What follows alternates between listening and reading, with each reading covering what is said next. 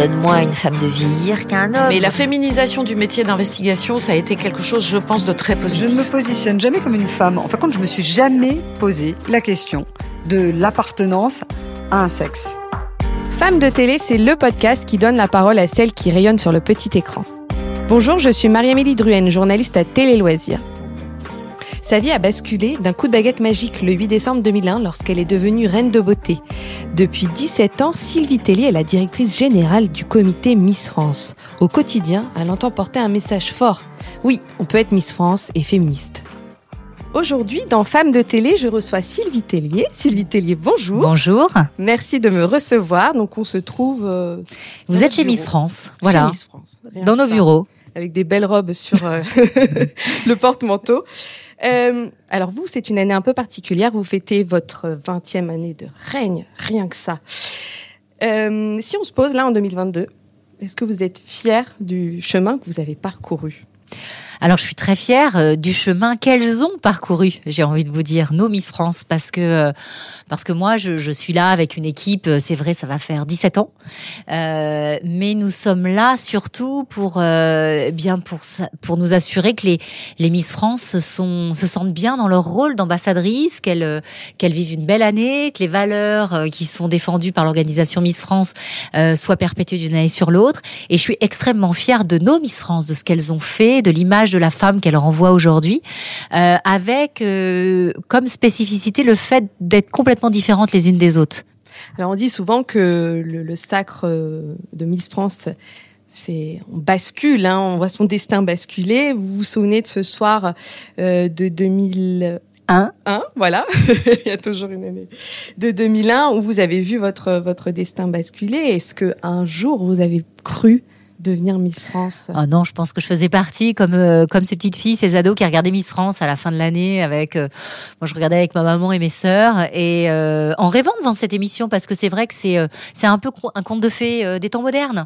Euh, en l'espace de quelques secondes, une jeune femme euh, devient euh, un visage assez connu et reconnu des Français grâce aux Français, et jamais je me serais imaginé euh, être élue Miss France. En plus moi j'étais un petit peu atypique sur les critères, souvenez-vous, et dans les années deux mille, les Miss France sont plutôt très grandes, du sérail, donc soit elles, elles proviennent de l'audiovisuel ou de l'esthétisme. Ou euh, moi, j'étais une étudiante en droit fiscal, voilà. euh, pas très grande, euh, avec un bon petit caractère bien trempé. Donc j'étais un peu, voilà, un peu atypique dans cette dans cette époque-là. Et et, euh, et non, je m'y attendais pas, mais ce qui fait ce qui fait la richesse de, de Miss France.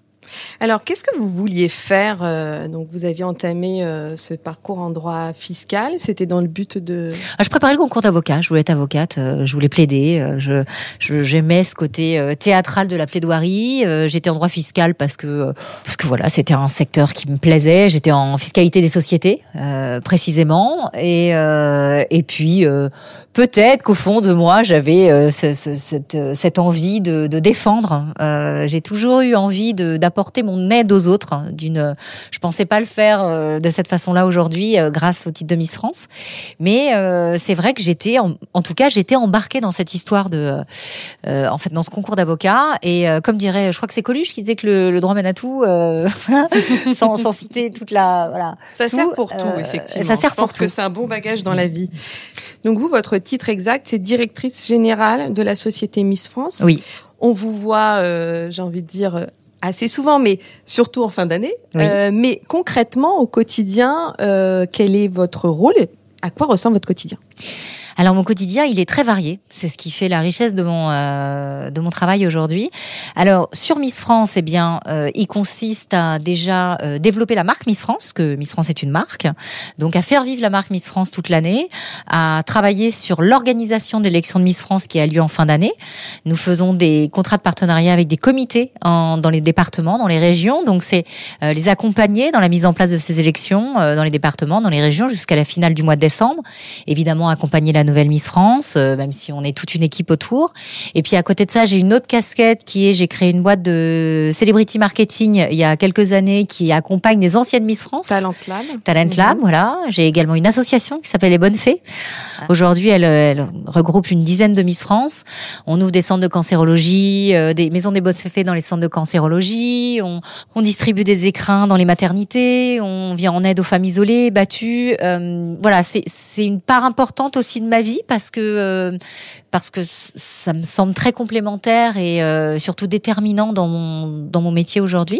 Et puis après ça, j'ai trois enfants. Euh, Voilà, je fais une petite collection de livres pour les enfants. Euh, je, je, je suis quelqu'un d'assez. Euh, j'aime, j'aime les expériences. J'aime. Je suis un peu pas work alcoolique, mais nature un peu, un peu speed. Curieuse. Voilà, un peu curieuse et, et j'aime bien faire beaucoup de choses. Au quotidien, vous gérez combien de personnes ? Est-ce que vous avez aussi cette casquette de manager de... Alors, nous sommes une toute petite équipe chez Miss France. Nous sommes un, deux, trois, quatre. quatre cinq personnes, euh, chez Talent Lab euh, deux trois personnes, mais il y a une grosse partie, euh, les délégués Miss France, les délégations ne sont pas des salariés de l'organisation, mais il y a, on a plus d'une trentaine de délégations euh, en France et il y a un rôle de, d'accompagnement, d'accompagnement en tout d'accord. cas. Voilà. Mmh. Alors très vite après votre élection, euh, vous êtes montrée très à l'aise dans les médias. Euh, qu'est-ce qui vous plaisait dans ce rôle-là, d'aller voilà sur ces plateaux télé, euh, prendre la parole, euh, s'exprimer ? Qu'est-ce pendant, que vous... pendant l'année de Miss France, oui. Encore une fois, il faut, faut se remettre en deux mille un ou en deux mille deux. Euh, on est, on, on vient de passer l'an deux mille. Euh, c'est la position de la femme dans les médias n'est pas ce qu'elle est. ce qu'elle est aujourd'hui.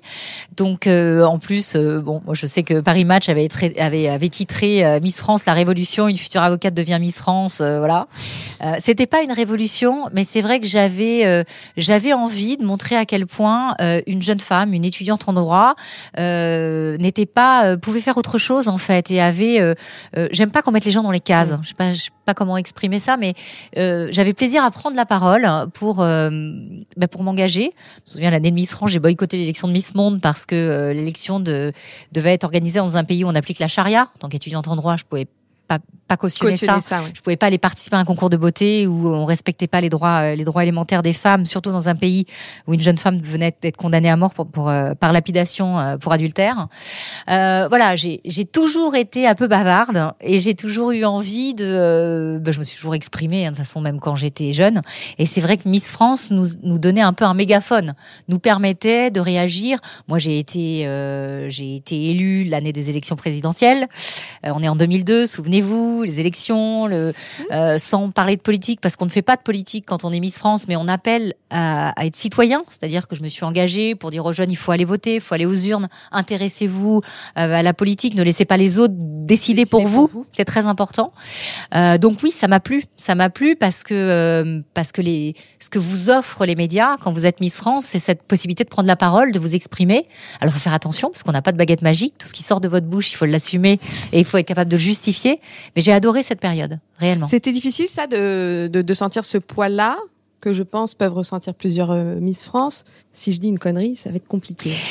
Alors, c'était compliqué, c'était difficile parce que euh, le côté un peu Sylvie, toujours... Euh, pas toujours envie de bien faire en fait, vous savez, vous êtes étudiante en droit, vous faites attention à ce que vous dites, vous, vous connaissez le poids des mots en fait et le poids des erreurs, donc j'avais un petit peu de mal à être spontanée, j'avais tendance à tout intellectualiser et avant de répondre à une question me dire est-ce que j'ai la bonne est-ce que j'ai la bonne réponse, comment ça va être interprété, qu'est-ce que l'on peut dire, et je me suis rendu compte que euh, il fallait que j'arrive à être un peu plus spontanée parce que c'est pas ce qu'on attendait d'une Miss France. Mmh. J'ai appris ça après.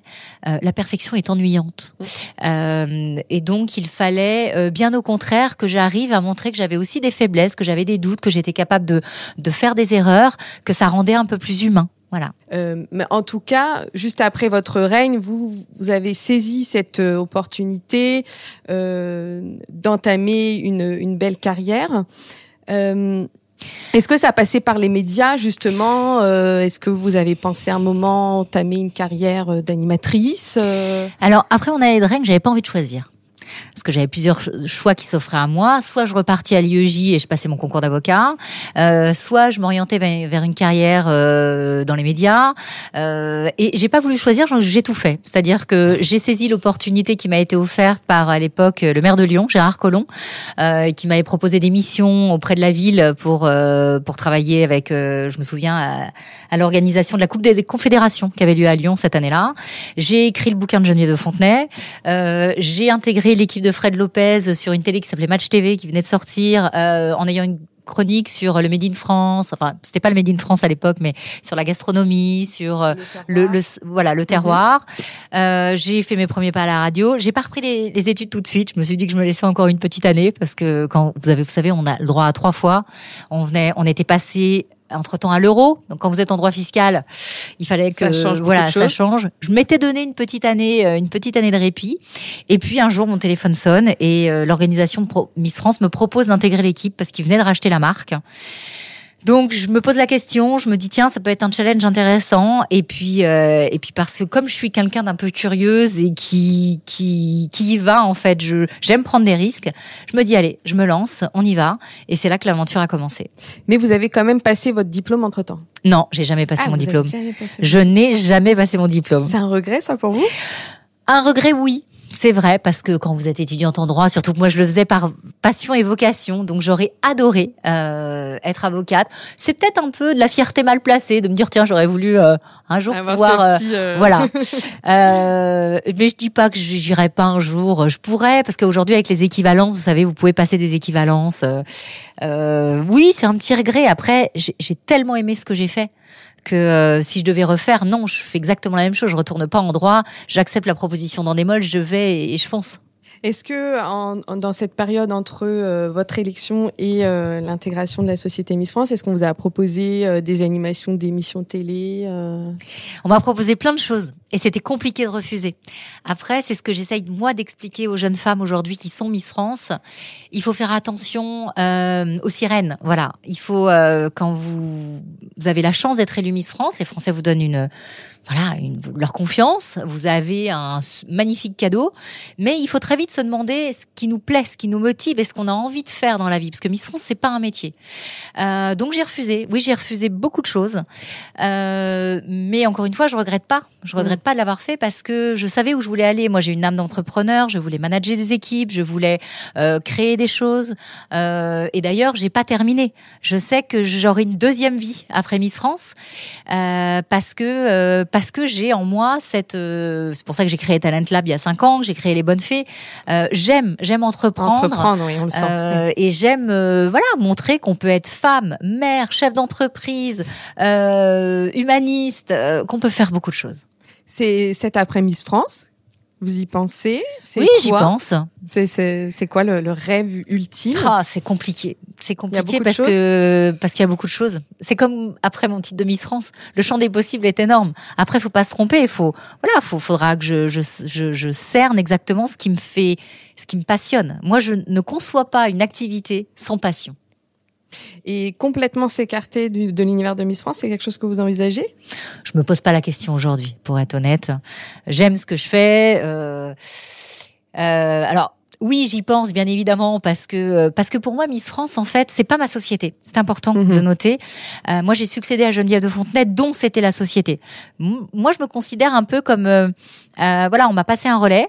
Euh, Vous avez succédé. Je cours. Hein, voilà je suis je cours je cours avec ce ballon de relais. Je suis là pour faire en sorte que la marque Miss France rayonne, qu'on en soit fier, que nos ambassadrices. C'était un vrai pari parce que souvenez-vous dans les années deux mille on connaissait pas la Miss en titre. Très peu. L'incarnante, c'était vraiment Geneviève de Fontenay. Et nous, on était avec Geneviève de Fontenay. Alors, on nous connaissait un peu, mais on s'intéressait beaucoup moins à nos vies qu'aujourd'hui.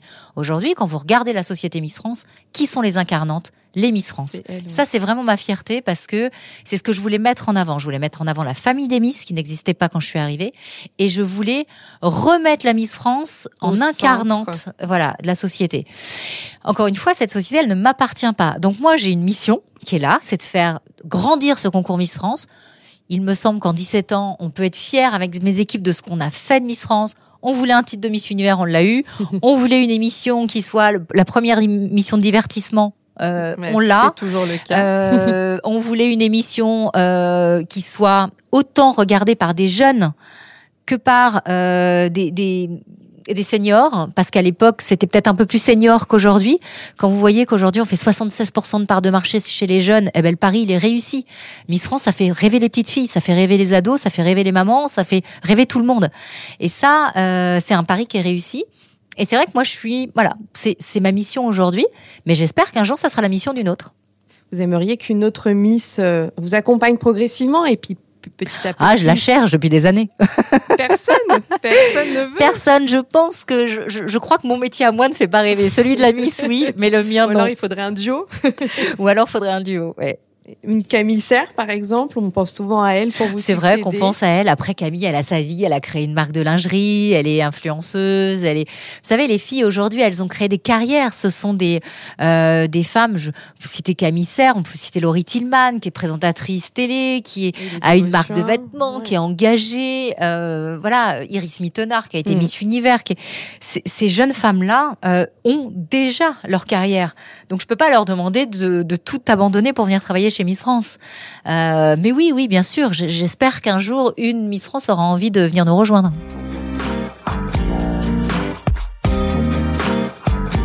Les Miss sur les plateaux télé, elles ont parfois été l'objet de railleries. On, on analyse leurs moindres faits et gestes, les moindres petites bourdes. Euh, il y a aussi eu le fait qu'on les invite dans beaucoup d'émissions juste parce qu'elles sont jolies. Voilà. Est-ce que ça, c'est en train de changer pour vous ?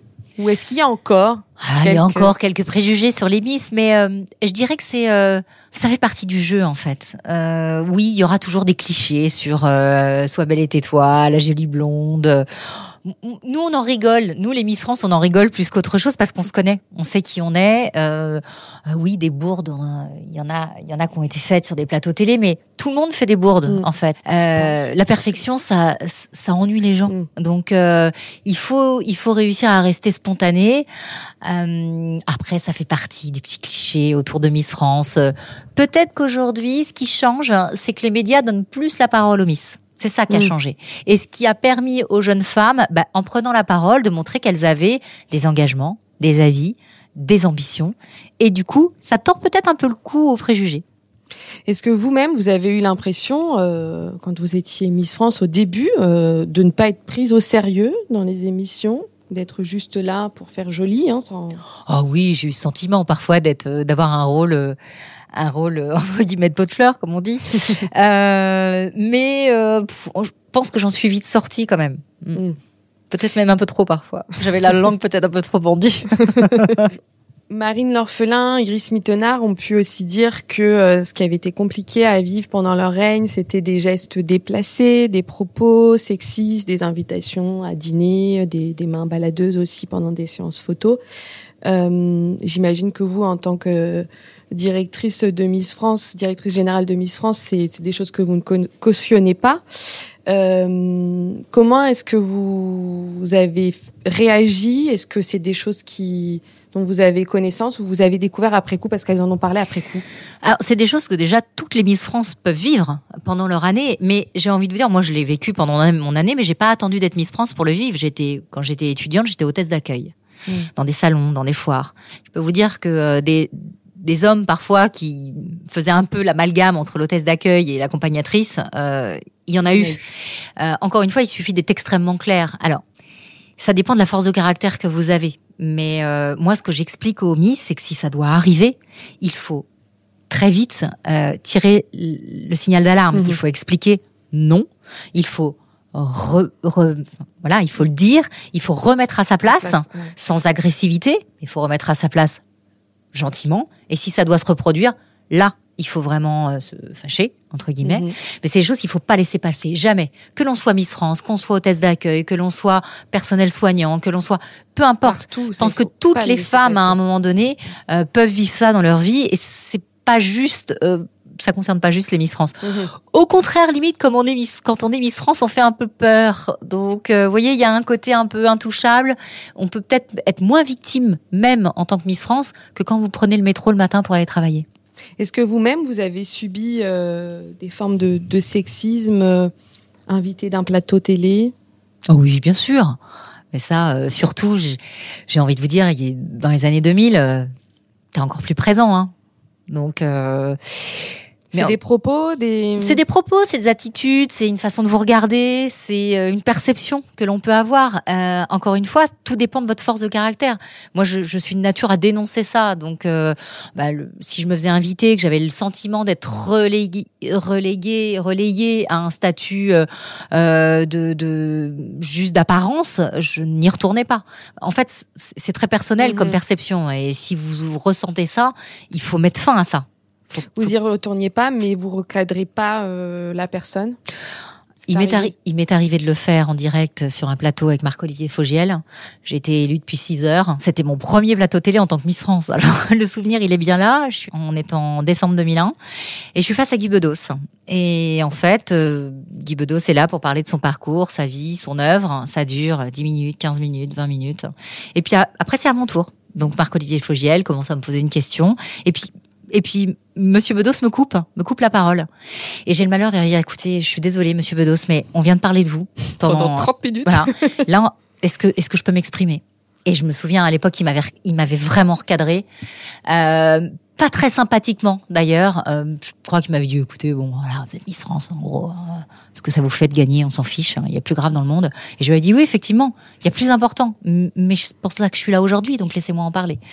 Et euh, ça m'a très vite valu une réputation de waouh. Elle se donc, laisse pas faire. Elle, oui, limite, euh, elle se laisse pas faire, mais limite. Ouais, ça, c'est souvent, voilà. Euh, on, voilà. On, quand on se laisse pas faire, on est une femme et on nous réduit à.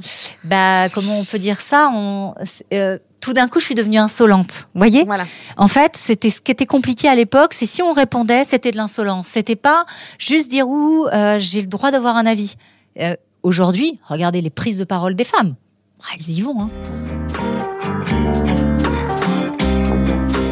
Quel regard vous portez, vous, sur la présence des femmes à la télévision ? On dit qu'elles parlent deux fois moins que les hommes. C'est des, des études de, de l'I N A. Oui, mais est-ce qu'elles ne parlent pas parce que que quand c'est efficace, quand c'est important. Très bonne réponse. Non mais c'est vrai, on est on est plus concis que moins, les hommes. Au moins, on est beaucoup euh, nos prises de parole sont sont efficaces. Sont et, efficaces. Et entendues, ouais. Au moins. Non, est-ce que vous vous qui avez quand même aussi euh, voilà, euh, ça fait de maintenant euh, vingt ans que vous êtes dans le paysage euh, audiovisuel. Euh, est-ce que vous trouvez que ça que ça évolue? Est-ce qu'il y a encore du chemin à parcourir? euh Quand vous regardez la représentation des femmes dans les médias, si je dois comparer il y a vingt ans et aujourd'hui, on a quand même fait de sacrés progrès. Parce que des animatrices femmes, il y a vingt ans, il n'y en avait pas beaucoup, hein, à la radio ou à la télé. Donc ça, c'est allé dans le bon sens, oui. Euh, en revanche, je trouve quand même que euh, la, on, la parole de l'homme mmh. euh, est toujours un peu considérée comme plus importante mmh. que celle des femmes. On va, on va porter plus d'attention à ce que dit un homme mmh. sur un plateau télé plutôt que, qu'à une femme, même si ça change.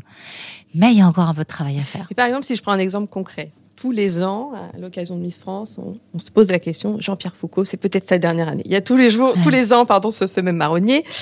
Euh, est-ce que vous, vous envisagez qu'une femme reprenne euh, les commandes de ce show à l'animation ? Alors, contrairement, enfin, contrairement à ce qui se passe à la télé, regardez le programme Miss France, il n'y a que des femmes.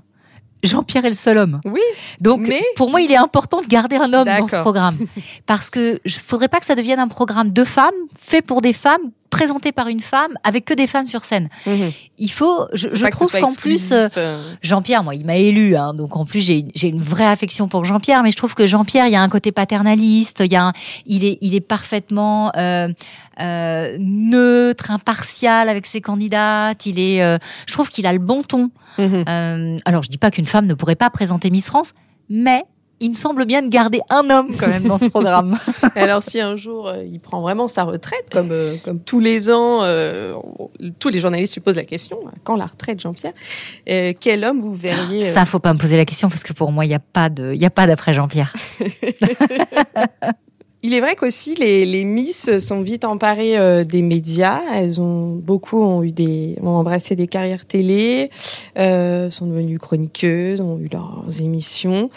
Euh, qu'est-ce que vous en pensez, vous ? Est-ce que vous avez l'impression d'avoir participé aussi à à à, à ça, au fait qu'elles qu'elles s'emparent vraiment des des, des plateaux télé ?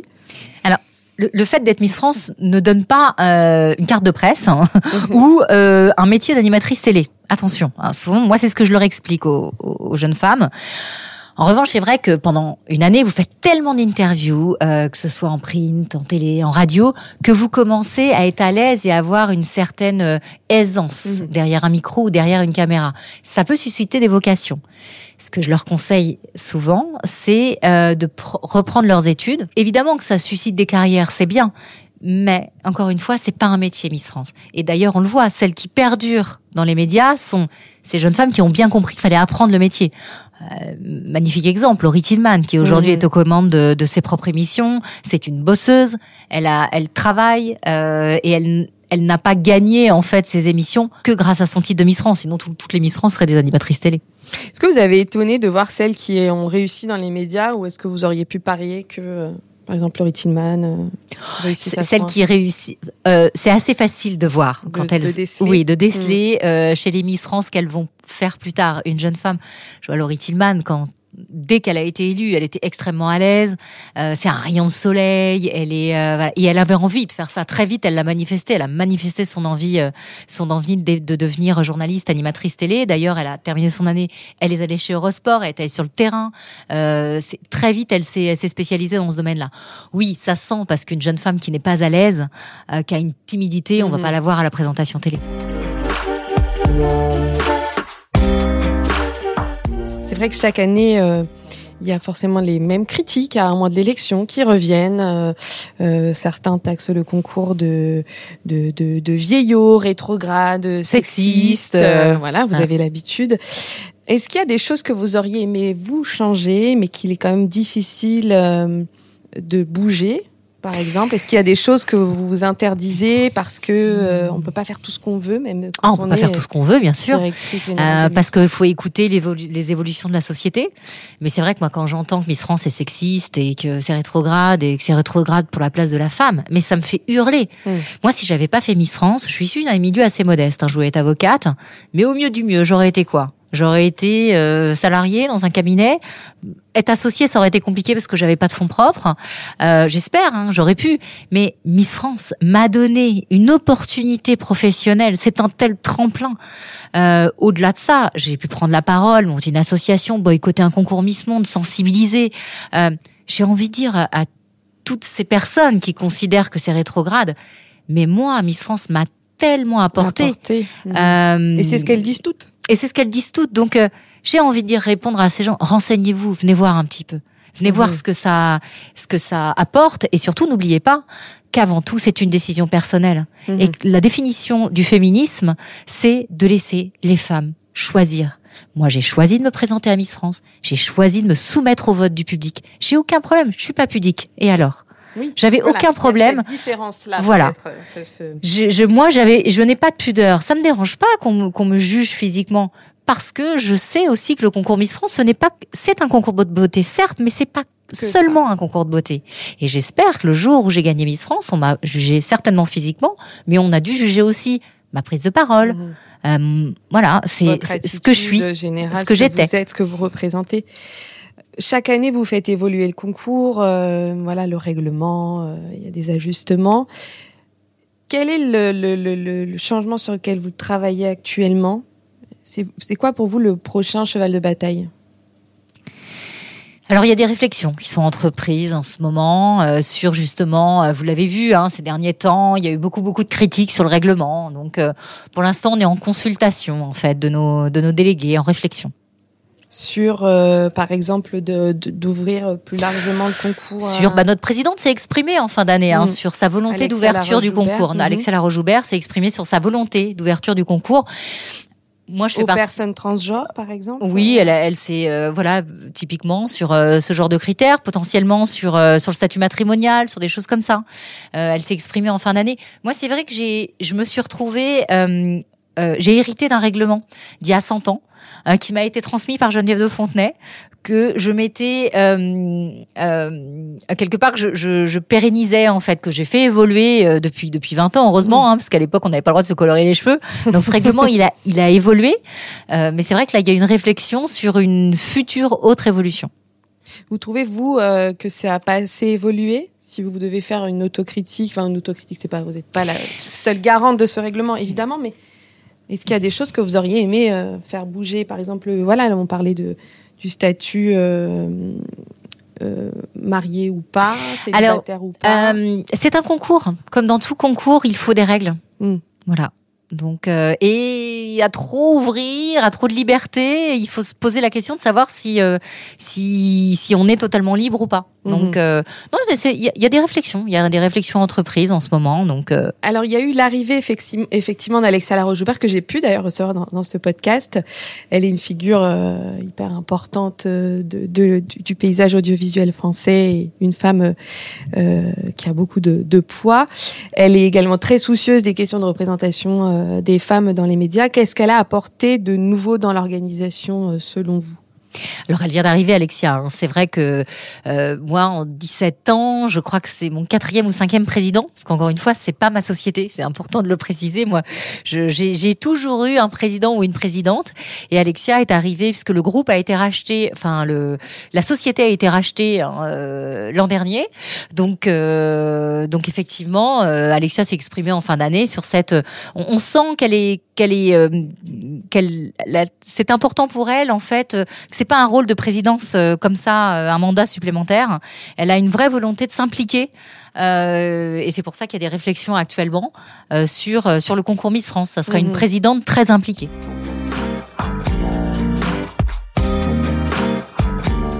Alors, euh, moi, je me mets souvent à votre place. Euh, je vois sur les réseaux sociaux, vous êtes souvent l'objet de nombreuses critiques. Vous recevez parfois des messages euh, un petit peu sortis de nulle part. Euh, euh, Parfois des, des, des personnes jalouses aussi. Oui, mais encore une fois, ça fait partie du jeu parce que je, je communique beaucoup mmh. aussi.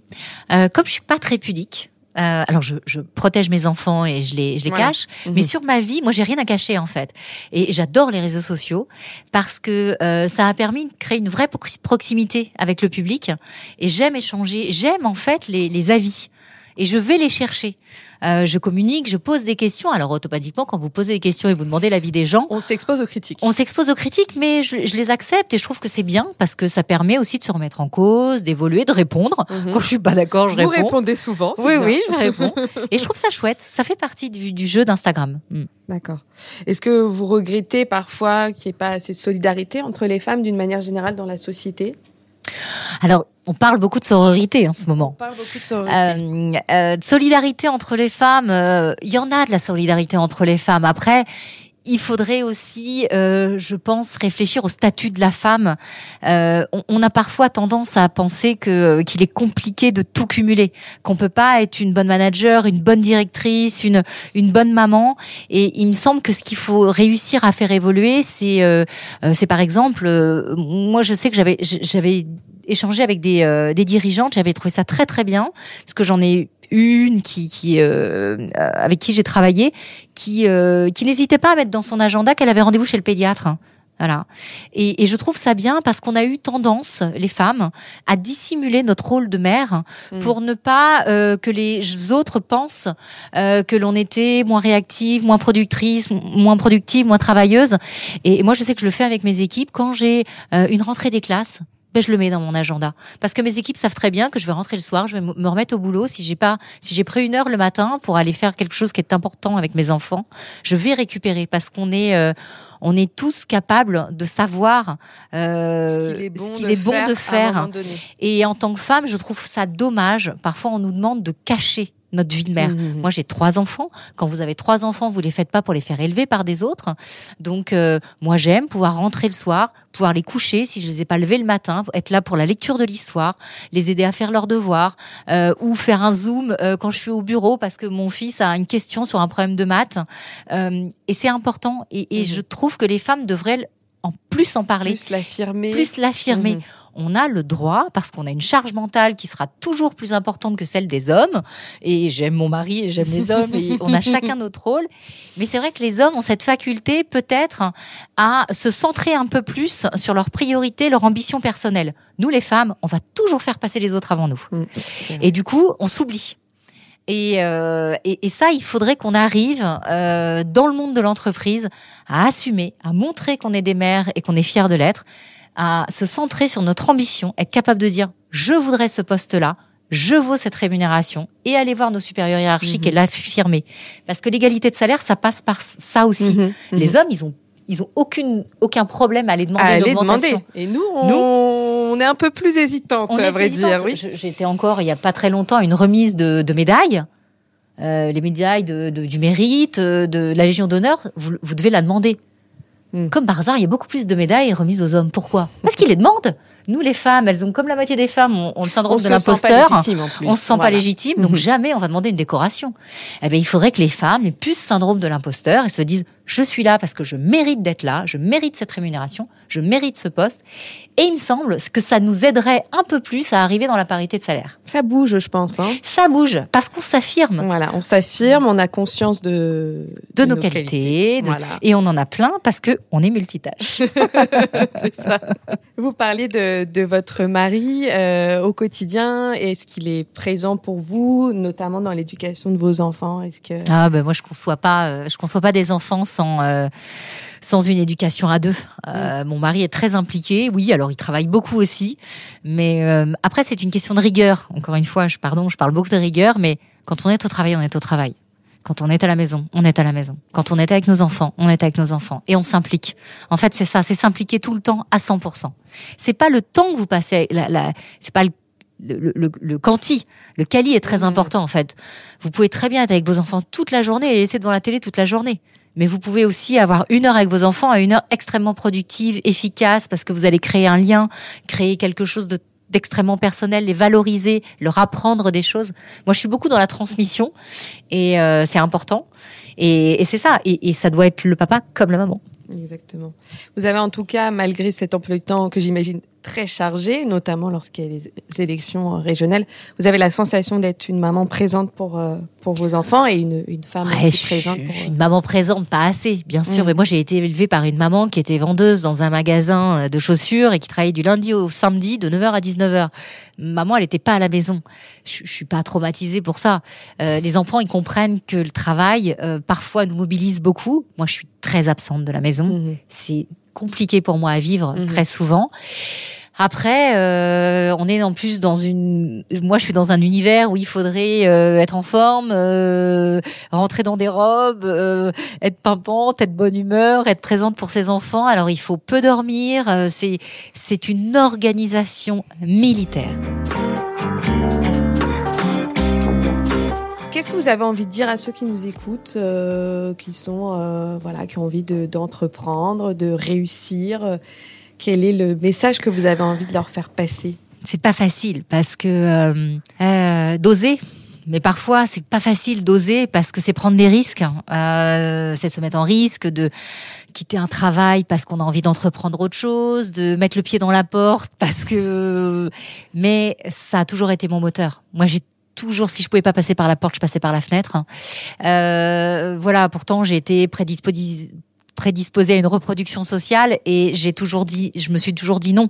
C'est pas parce que je suis une femme, c'est pas parce que je suis issue d'un milieu modeste mmh. que j'ai pas le droit de rêver. Je crois qu'il faut euh, se donner euh, les moyens de réussir. Ça, mmh. c'est hyper important. Euh, euh, faire du sport, bouger. Moi, je sais que mon, mon cerveau fonctionne euh, parce que parce que je bouge. Parce que c'est ce qui permet aussi de nous aérer la tête, de créer de l'endorphine. Le sport, c'est la vie. Le mouvement, c'est la vie. Donc ça, faut pas l'oublier. Et puis de se faire confiance. Et, euh, et de faire quelque chose qui nous plaît. Si vous vous levez le matin et que vous regardez dans la glace et que vous n'êtes pas heureux, c'est qu'il faut que vous changiez quelque chose. Faut se poser les bonnes questions. Sinon, euh, on, on est de passage sur Terre tellement peu de temps. Si on n'est pas là pour être heureux, euh, pff, ça sert à quoi, en fait? Merci beaucoup, Sylvie Tellier. Merci à vous. À bientôt. Et... À bientôt.